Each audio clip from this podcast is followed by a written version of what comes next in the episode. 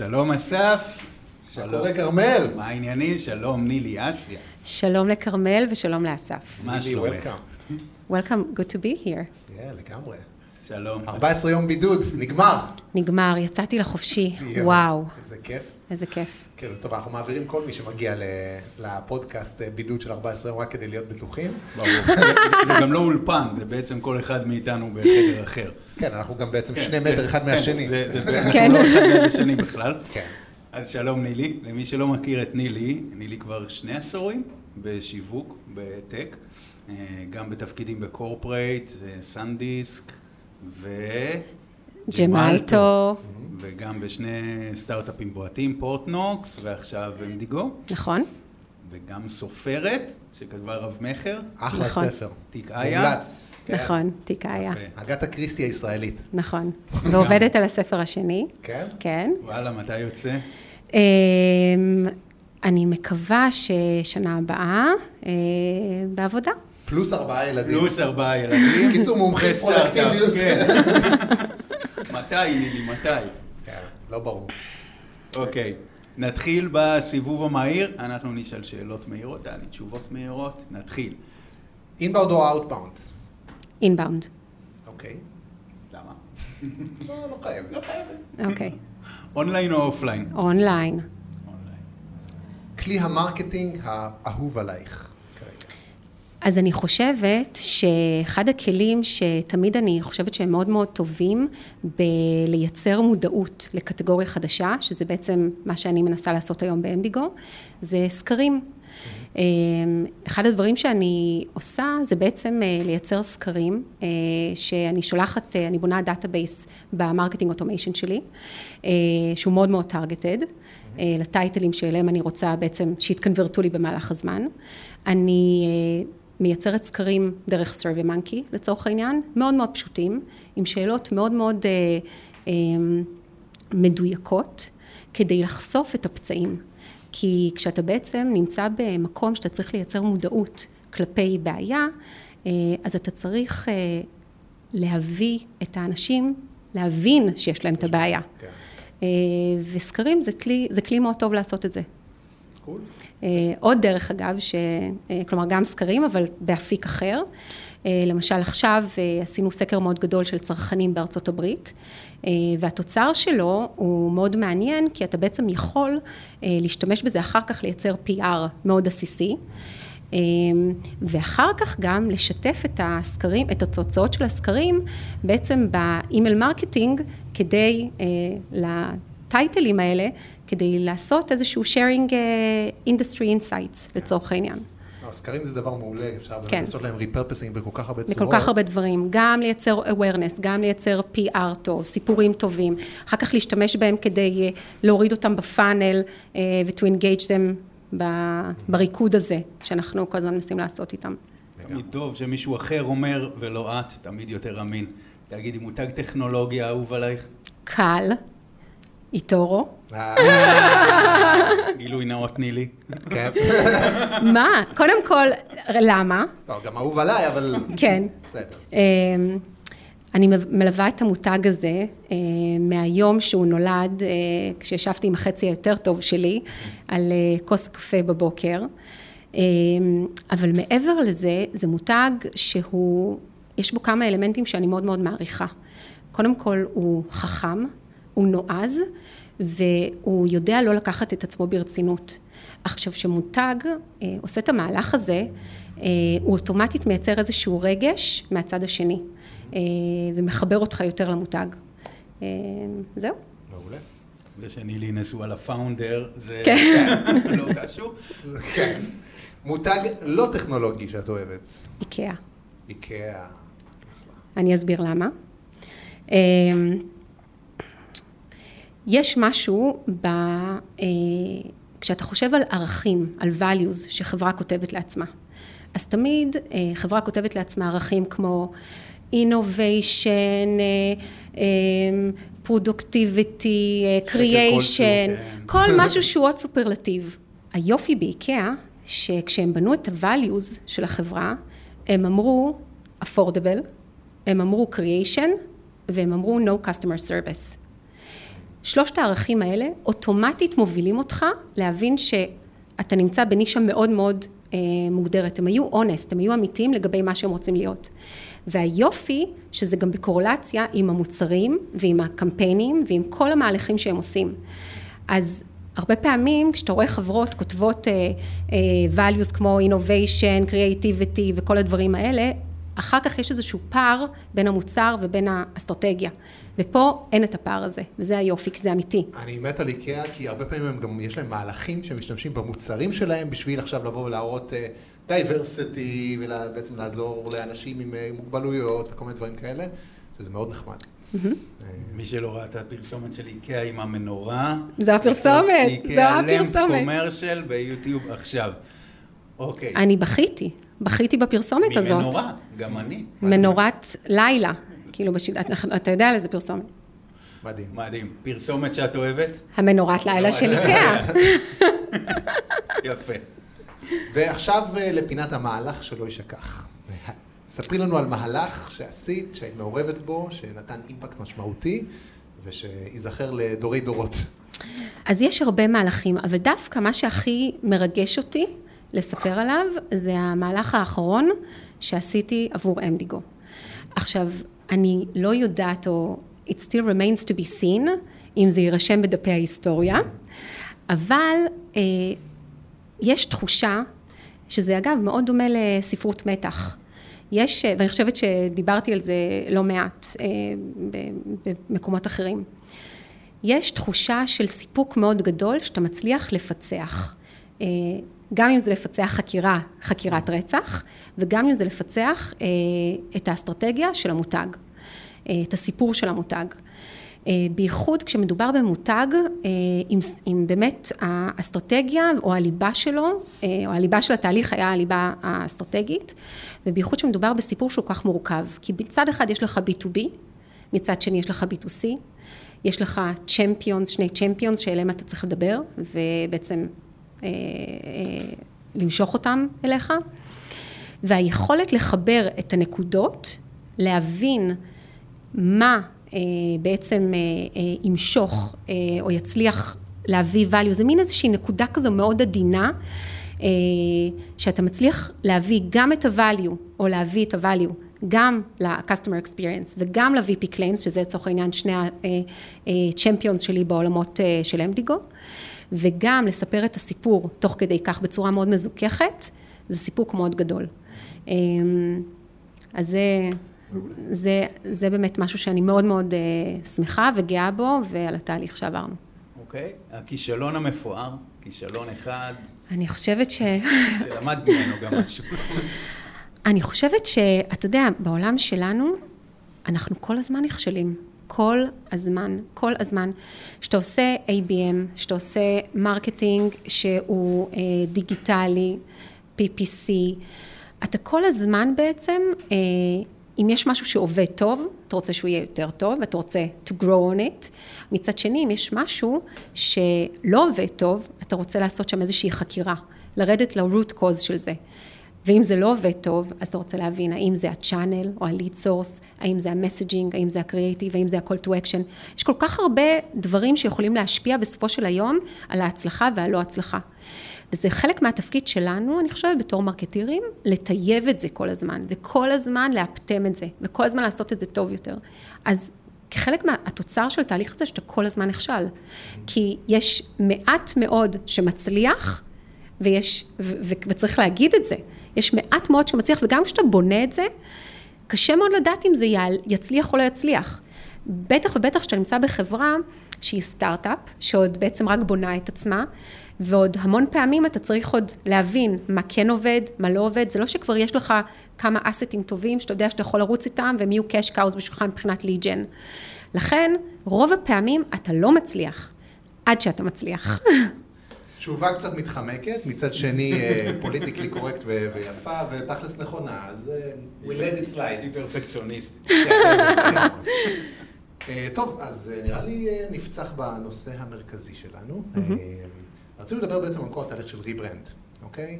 תהליך כואב, יקר, מורט עצבים, ב-אם די גו ספציפית התחלנו לעשות אותו בשלב יחסית מוקדם של החברה. ויש הרבה אנשים שמתלבטים מתי להתחיל תהליך של ריברנד, וזו שאלה לגיטימית שאני לא חושב שיש עליה באמת תשובה אחת נכונה. ורק רציתי להבין בעצם מה היה הרציונל להתחיל בשלב הזה, שלב שלאו דווקא תמיד יודעים בכלל מי אתה ומה אתה. כן. חשבתי שאולי תשתפי אותנו קצת. אז קודם כל, אה, עוד בעצם לפני שממש התחלתי ב-אם די גו, וכבר היה ברור שזה הולך לשם, ידעתי שזה הדבר הראשון שאני צריכה לעשות. הסיבה לכך היא מאוד פשוטה, כי הסיפור לא היה פתור. כשהסיפור לא פתור, אתה לא יכול על זה להלביש מסג'ינג וקמפיינים ומכונה ליצירת לידים, כי הבסיס הוא לא פתור. אה, אז אצלי זה היה ממש, עוד לפני שהתחלתי לעבוד רשמית ב-אם די גו, ידעתי שזה הפרויקט הראשון שאני חייבת לעשות. כי עליו, כשהמטרה שלנו היום זה לייצר demand ולייצר לידים, שזה בסופו של היום להכיל את אנשי המחירות, כמו שאני אומרת, אם הבסיס לא פתור, אז לא משנה כמה אני אחר כך אנסה לעשות, זה כל פעם ינסה, תפסת מרובה, פגעת, לא פגעת, זה כמו guessing game. ואתה רוצה שהבסיס, האסטרטגיה, הסיפור יהיה פתור, יהיה מתוקשר לכולם, שכולם יבינו, כי כל העובדים גם של החברה הם בסוף שגרירים שלנו, שכולם ירגישו שהם מחוברים לסיפור ולמהות של אם די גו, ואז בעצם משם להתחיל לבנות את כל האלמנטים האחרים של המרקטינג. זה, זה הכל נכון, ואני אני מצד אחד מסכים, מצד שני, עדיין, תמיד אתה צריך את הטרקשן הראשוני הזה, בשביל שבכלל יהיה לך קונביקשן, בזה שהסיפור הוא נכון, כי אתה יכול לספר הרבה סיפורים. נכון. אז איך, איך יודעים? תראה. שיש לך מספיק כביכול דאטה פוינטס בשביל נכון, לבנות הסיפור. נכון. אז תראה, אז פה ספציפית היו כמה שיחות שקרו עם כל מיני פרוספקטס, ובעצם הבנו שאנחנו עוד לא, אנחנו עוד לא מבינים אחד, מה הכאבים האמיתיים. גם החברה עשתה איזה כמה שינויים ככה כדי להגיע באמת למקום שאנחנו נמצאים בו היום. וכשהתחלתי, הבנתי מהר מאוד, גם התקנו אותי בכל השינויים האלה, והבנתי מהר מאוד איפה אנחנו היום. ושמה, כשהבנתי שאנחנו מוכרים לחברות ביטוח, וכשאנחנו, הצ'מפיון שלנו הוא ה-וי פי Claims וה-וי פי Customer Experience, הבנתי מהר מאוד שאני חייבת שיהיה לי סיפור ואסטרטגיה שהיא מצליחה לתפוס לי את שניהם. ולא היה לנו את זה. כלומר, זה, זה ברמה שאין וצריך לבנות את זה, צריך לייצר את זה. אני אפילו לא, צריך, לא הייתי צריכה עוד proof points. הנקודה האחרת הייתה, וגם היו לנו שיחות על זה, זה מה אני צריכה להביא כדי שהתהליך יהיה מוצלח. האם חסר לי היום איזשהו מידע שאני צריכה לבוא איתו לתוך התהליך הזה, כדי שהתהליך יהיה successful. וכשבעצם עשינו איזשהו צ'קליסט, אז בעצם ראיתי שיש לי את כל הדברים. כלומר, יש לי את ה-competitive landscape, יש לי את, ה, את מה שאני רוצה שהמוצר הזה יעשה, יש לנו את ה-value proposition, האמת נמצאת אצלנו כבר. עכשיו זה רק העניין של הפיצוח, וזה מה שהיה קשה. עכשיו, לנקודה שלך זה עוד יותר קשה, כשאין לך לקוחות עדיין, כשאין לך product market fit, כשאין לך, אה, עוד לא הוכחת את ה-product market fit, אה, אבל צריך להיות אמיץ ולהגיד, אני עושה את זה עכשיו, כי אם אני אחכה עוד חצי שנה, לא תהיה לי ולידציה יותר גדולה בעולמות של הסייל סייקל הם כל כך ארוכים. כשיש לי סייל סייקל של שנתיים, אז ייקח המון זמן עד שהאופטיוניטיז האלה יבשילו לכדי לקוחות, וגם אז זה כבר יהיה מאוחר מדי להתחיל תהליך כזה. אז לכ... אתה מתחיל פשוט לא תהליך. ואז אתה מתחיל, בדיוק, בדיוק, נכון. אז פשוט צריך להחליט וללכת עם זה. זה הרבה, אגב, אנחנו אומרים בתהליכים האלה, הרבה פעמים זה באמת leap of faith. לסמן את המטרה, ולפעמים קצת לסמן, לשים את החץ, לסמן קצת המטרה מסביב לפעמים. פשוט להחליט, אני הולך לכבוש את השוק הזה, לבוא עם מספיק ביטחון, להביא סיפור שהוא compelling, ולהשתלט עליו. נכון. הזמן הנכון הוא תמיד, אגב, שאלה. לפעמים זה גם ביצה ותרנגולת של, רגע, מתי לבוא עם זה? כשכבר יש לי שנתיים רנווי בשוק, או לפני כשהכי קשה להשיג את השנתיים רנווי. אגב, אין לנו תשובה נכונה לזה. אגב, זה יכול להיות גם התהליך עובר המון אבולוציה. כלומר, החברה משתנה, פתאום יש לך לקוחות, פתאום אתה מבין שהשוק הוא טיפונות אחרת, כי העולם לא עומד הוא כל הזמן ממשיך. ואז באמת יכול להיות שעושים second phase של אדפטציות לסיפור של המותג, כדי להתאים, כלומר גם להישאר עם אותו סיפור, ולהכריח אותך להישאר עם אותו סיפור, רק כי זה מה שהחלטנו לפני שנה וחצי, זה לא נכון. אתה צריך כל הזמן להיות אג'ילי, כל הזמן להתאים את עצמך למה שקורה בשוק, וכל הזמן להמציא את עצמך מחדש. מסכים לחלוטין. לגמרי. תגידי, בואי נדבר קצת על תאום ציפיות. אה, my favorite subject. לגמרי. תאום ציפיות במרקטינג בכלל, זה נושא חשוב, בטח בהתייחס למה שאמרת, זה תחום שרווי בכישלונות. איך צריך לנהל את הציפיות בתהליך כל כך, בוא נגיד, מורכב כמו ריברנד מול האג'נסי? אז אני חושבת שככל שאתה יותר מדויק, אני, זה, זה פעם חמישית שאני עוברת תהליך של ריברנדינג. אם היית שואלת אותי, שואלת אותי בפעם הראשונה, יכול להיות שהתשובה שלי הייתה אחרת. היום אני מסתכלת על זה בצורה מאוד ביזנס לייקית. מה אני, מה הפירוש? אם אתה מדויק ויודע בדיוק how success looks like, ואתה לא נכנס עכשיו לאיזשהו רומן שאתה לא יודע למה לצפות ואיך זה הולך להיראות בסוף, ואתה כבר מגיע לזה עם כל מיני מחשבות עם עצמך של, לא יודעת, שזה הולך להיות משהו אחר, אז בסוף, כשאתה מקבל תוצאה, אתה אולי עם אכזבה פנימית עם, הצלח, עם, עם עצמך. אז כשאתה יודע להגדיר בדיוק מה אתה מצפה מהדבר הזה להיות? כלומר, אתה מגדיר שאני רוצה את זה, ב, אה, יהיה לי ככה וככה, בזמן הזה והזה. ואני רוצה שזה יהיה אה, נאמן, גם ברמה של הכמותי וגם ברמה של האיכות, שזה יהיה נאמן למי שאנחנו. אגב, סיפור מאוד מעניין, אה, עם M D G O, כשנכנסנו לתהליך, הייתי בטוחה, שאנחנו משנים את השם של החברה. הייתי בטוחה שאנחנו הולכים אה, לייצר אה, משהו אחר לגמרי. ולתוך התהליך פתאום גיליתי שלא, שזה דווקא בסדר. כן לייצר קטגוריה חדשה, אבל להישאר עם השם של המותג, הוא משרת אותנו טוב. אה, אבל כן להיות מאוד מדויק בציפיות מבחינת איכות, מבחינת אה, deliverables, מבחינת זמנים. והכי חשוב זה התאום ציפיות, ציפיות פנים על הארגון. כי בייחוד אם יש צוות שאף פעם לא עבר תהליך כזה. וב-M D G O אני בורחתי בצוות מדהים והנהלה מדהימה, ששמה את המבטחים שלה באנשי מקצוע. כלומר, אמרו לי, נילי, את ה-C M O'ית, את המקצוענית, קחי את המפתחות, סומכים עלייך.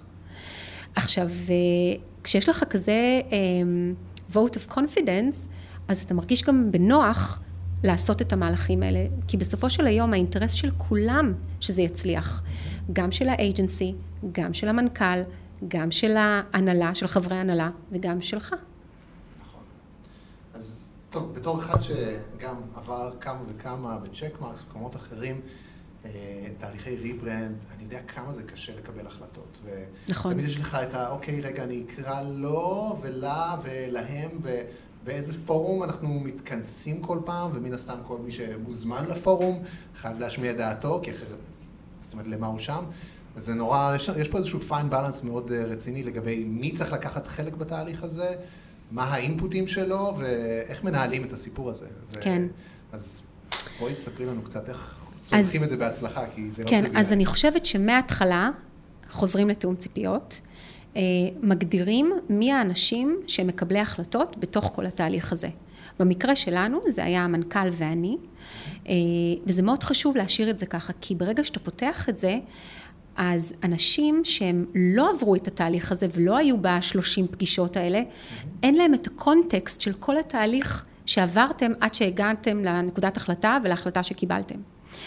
לכן הרעיון הוא לשתף בהתחלה את כל מי שצריך להיות משותף, לקחת את כל המידע לשלב הזה של הבריינסטורם ושלב של הריסרצ', שלב הזה שאתה בעצם ניזון מכל הוויוז של כולם, אחר כך להתכנס, לעשות... לגרום לכולם להרגיש שזה הבייבי שלהם. בדיוק, בדיוק, אבל, אבל באמת, כי זה באמת הבייבי של כולם, פשוט צריך לעשות הבחנה בין אונר לקונטריביוטר. יש אונר שהוא מוביל את התהליך, ויש קונטריביוטר שתורמים לתהליך. אתה צריך לדעת מתי להכניס אותם, ומתי זה לא רלוונטי. לא רלוונטי, כי פשוט הם צריכים להתמקד בדברים אחרים, שזה ה-day to day שלהם. היופי זה שבעצם זה מאפשר לך לרוץ מהר, לקבל החלטות ולרוץ מהר. כי כשיש לך too many cooks in the kitchen, זה הופך להיות הרבה יותר מורכב. ואתה רוצה שכולם יהיו בוטים לתוך התהליך הזה. ב-אם די ג'י או ספציפית, בשלב של ה-research, כל ההנהלה הייתה מעורבת, ראיינו כל אחד מהם, התכנסנו אחר כך בעצם לחשוב על האסטרטגיה ועל הפיצוח, ובאמת בשלבים האחרונים זה היו רק המנכ"ל איתי ואני, וגם פה אני חייבת להגיד שאיתי, זה באמת, אין מה להגיד, אחד המנכ"לים הכי מדהימים שיצא לי לעבוד איתם, שבאמת סומך על המקצוענים, וזה הופך את זה לתהליך שהוא הרבה יותר, הרבה יותר נכון למותג, כי כל ההסתכלות היא לא הסתכלות של סובייקטיבית, אלא הסתכלות אובייקטיבית, מה נכון ומה לא נכון. כלומר, כשההחלטות נעשות, הן לא נעשות על פי יפה לא יפה, אלא מה נכון ל-אם די ג'י או ומה פחות נכון ל-אם די ג'י או. ואז אתה מתחיל לעשות את האלמינציה שמה. אז לשאלתך, בעצם לזהות מההתחלה את השני האנשים שהולכים להוביל את התהליך ולקבל את ההחלטות, ולשתף בהתחלה את מי שצריך לתרום לתהליך של האסטרטגיה, ואז בעצם להחזיר את כולם כשאתה מרים מסך ומציג לכולם את הסיפור של המותג. מעולה. זה מצריך הרבה באמת משמעת, כן. להחזיק את ה-decision making אצל שני אנשים ולא לשתף בתהליך, לא פשוט. אני חושבת שזה לא, זה לא פשוט כשלא נעשה תאום ציפיות נכון מההתחלה. כשנעשה תאום ציפיות בהתחלה, וזה ברור לכולם, כלומר זה לא שיש קבוצה שכן וקבוצה שלא, כשברור לכולם שיש רק שני אנשים שמובילים את התהליך, אז זה בסדר. אבל כשיש מצב ש... יש פתאום רק שניים שראו, ארבעה שראו, ואז השאר לא, אז מתחילות הבעיות לצוף. אם עושים את התאום ציפיות הזה מההתחלה, לטובת המותג ולטובת החברה, כי זה בסוף מה שצריך להנחות. אין פה מקום לאגו. רק האובג'קטיב זה מה טוב ל-אם די ג'י או, לצורך העניין. ובאמת נגיע עם זה לנקודה, הרי אין תהליך אה, מושלם, זה תהליך מורכב. מאוד. שלושים פגישות, המון המון המון החלטות. הרי אי אפשר לפגוע בכל דבר בסטרייק וואן. איך את ממליצה לחברות שעוברות תהליך כזה לנהל את כל תהליך הפידבק, שהוא תהליך מאוד מאוד חשוב, וזה בטח על תוצרים קריאיטיביים שיותר נתן לטעם ודעות? אז זה שילוב של שני דברים. אחד, כמו שאמרתי מקודם, ההסתכלות היא מה נכון למותג ומה לא נכון למותג, כשבעצם... לא כזה קל, אבל להחליט מה נכון ומה לא נכון. אבל כשאתה יודע למי אתה מדבר. הלוגו הזה או הלוגו הזה, מה... אז נכון, אז האמת זה ממש שאלה טובה מה שאתה שואל, השאלה שאתה שואל, בגלל שבעצם אה, כשעשינו איזשהו פייסליפט ללוגו של אם די ג'י או, היו שתי אפשרויות, הייתה אפשרות עם צ'ופצ'יק קטן והייתה אפשרות בלי צ'ופצ'יק קטן. הצ'ופצ'יק הזה באמת בגובה של שני מילימטר וגם אם אני עושה לזה באמת, עשה הבדל מהותי. זה פתאום היה נראה לוגו אחר. Mm-hmm. ושני הלוגויים היו טובים. צריך גם לדעת לשחרר גם, לא להיות מאוד מאוד uh, כבול לדבר הזה. אף אחד לא ימות אם זה יראה אחרת, אוקיי? Okay? צריך לדעת לשחרר, ואם ו- זה לא נכון, זה לא אמור להיות שם בכלל, אבל כשיש איזשהו, בוא נגיד, אה, אה, התלבטות, בין שני לוגויים, כשמה שפריד מהם צ'ופצ'יק אחד, צריך להבין, שני הלוגויים טובים, אבל אחד באמת נראה יותר פיין, והשני יותר קרי, עם מה תלך, ואז אתה חושב, מה המותג שלי? האם המותג שלי יותר חכם, יותר אינטליגנטי, או חשוב לי שהוא יהיה ברור? ובסוף הלכנו עם האופציה, ה... עם השנייה, כלומר, עם האופציה יותר חכמה, יותר פיין, יותר, שנותנת לך שנייה לתהות רגע, כדי לה... כדי להגביר את הזכירות, כי זה כמו לפצח חידה. פרשת רצח. כן, בדיוק, בדיוק. זהו, אז בעצם זה, זה לשאלתך, אבל, אבל אם אני באמת חושבת, הדרך לגשת לזה, היא באמת מה נכון ומה לא נכון, זה פעם אחת, ובפעם השנייה, זה לתת פידבק שהוא מאוד אה, מובנה על פי הכלים שהגדרתם אותם בהתחלה. למה אני מתכוונת? למשל, הגדרנו שאנחנו רוצים שהמותג ייראה אה, חכם, צעיר, נועז, אבל שמתחבר לכולם, כלומר, איי לבל כזה, honest. כלומר, הגדרנו איזה שהם פרמטרים בהתחלה. הגיע קריאיטיב שפחות מתיישב טוב. איך אתה נותן על דבר כזה פידבק? אז אני חושבת שהדרך לגשת לזה היא באמת לענות בפידבק על פי אותם פרמטרים שהגדרת בהתחלה. להגיד, מרגיש לי שזה טיפונת מבוגר יותר, פחות צעיר, או לחילופין קצת אה, מתנשא, פחות אונסט אה, או איי לבל. Mm-hmm. כלומר, ממש להשתמש בפרמטרים האלה, וזה אני חושבת יכול לעזור לקריאייטיב טים, לחזור עם זה אחר כך ולהגיד, אוקיי, אני צריך קצת להצעיר אותו, אני צריך קצת אה, להוריד אותו מההתנסות שלו, ויש כלים לעשות את זה, אבל זה משהו שעוזר להם אחר כך ללכת ולעבוד איתו. בעוד שאתה אומר, אני לא אוהב, אין... לא, לא, לגמרי, זה מעולה. אני ראיתי אותך גם מדברת על ההבדל שבאמת בין פידבק על הטריטמנט, על הנראות, לבין פידבק על האסטרטגיה של הקריאייטיב. אני חושב שזה גם הבחנה מעניינת. נכון, נכון, כי... כי זה שני דברים שונים. כלומר, יכול להיות שיש טריטמנט מסוים שהופך את זה למשהו שהוא מאוד מרגיש כמו איזה מודעת hard sale, ויש טריטמנט אחר שייתן לזה תחושה מאוד של פרימיום, עם צבעים כהים למשל. אז היכולת בעצם לתקשר או לבטא את ההבדלים האלה, הם גם כלים שעוזרים לדעתי לקריאייטיב אחר כך ללכת ולדייק את זה. אז נילי, יש לנו מותג מדהים, כל הכבוד, ירקנו דם, אבל עכשיו השאלה בעצם, וזה דבר שהרבה פעמים מתעלמים ממנו, ואני מדבר מניסיון אישי שלא הקדשתי לזה מספיק מחשבה בעבר, זה איך משיקים את המותג הזה מחוץ לחברה, ולא פחות חשוב, בתוך החברה. אז אני ספציפית ב-אם די גו, ואני גם מאמינה שזה best practices, קודם כל אתה רוצה לעשות את הרמת מסך הראשונית לעובדי החברה. עובדים ומשקיעים, כלומר אנשים שהם באמת קרובים למה שנקרא למותג, הם גם אחר כך יהיו השגרירים שלך בחוץ. לכן אני פה ספציפית ב-אם די גו עשינו מין איזה אירוע חברה, בעצם הרמנו את המסך, סיפרנו להם את כל הסיפור החדש של אם די גו, וגם במקביל לזה עשינו גם כמה סרטונים מגניבים, הצגנו להם את הסרטונים, ובאמת התקבל באהבה מאוד גדולה ובחיוב.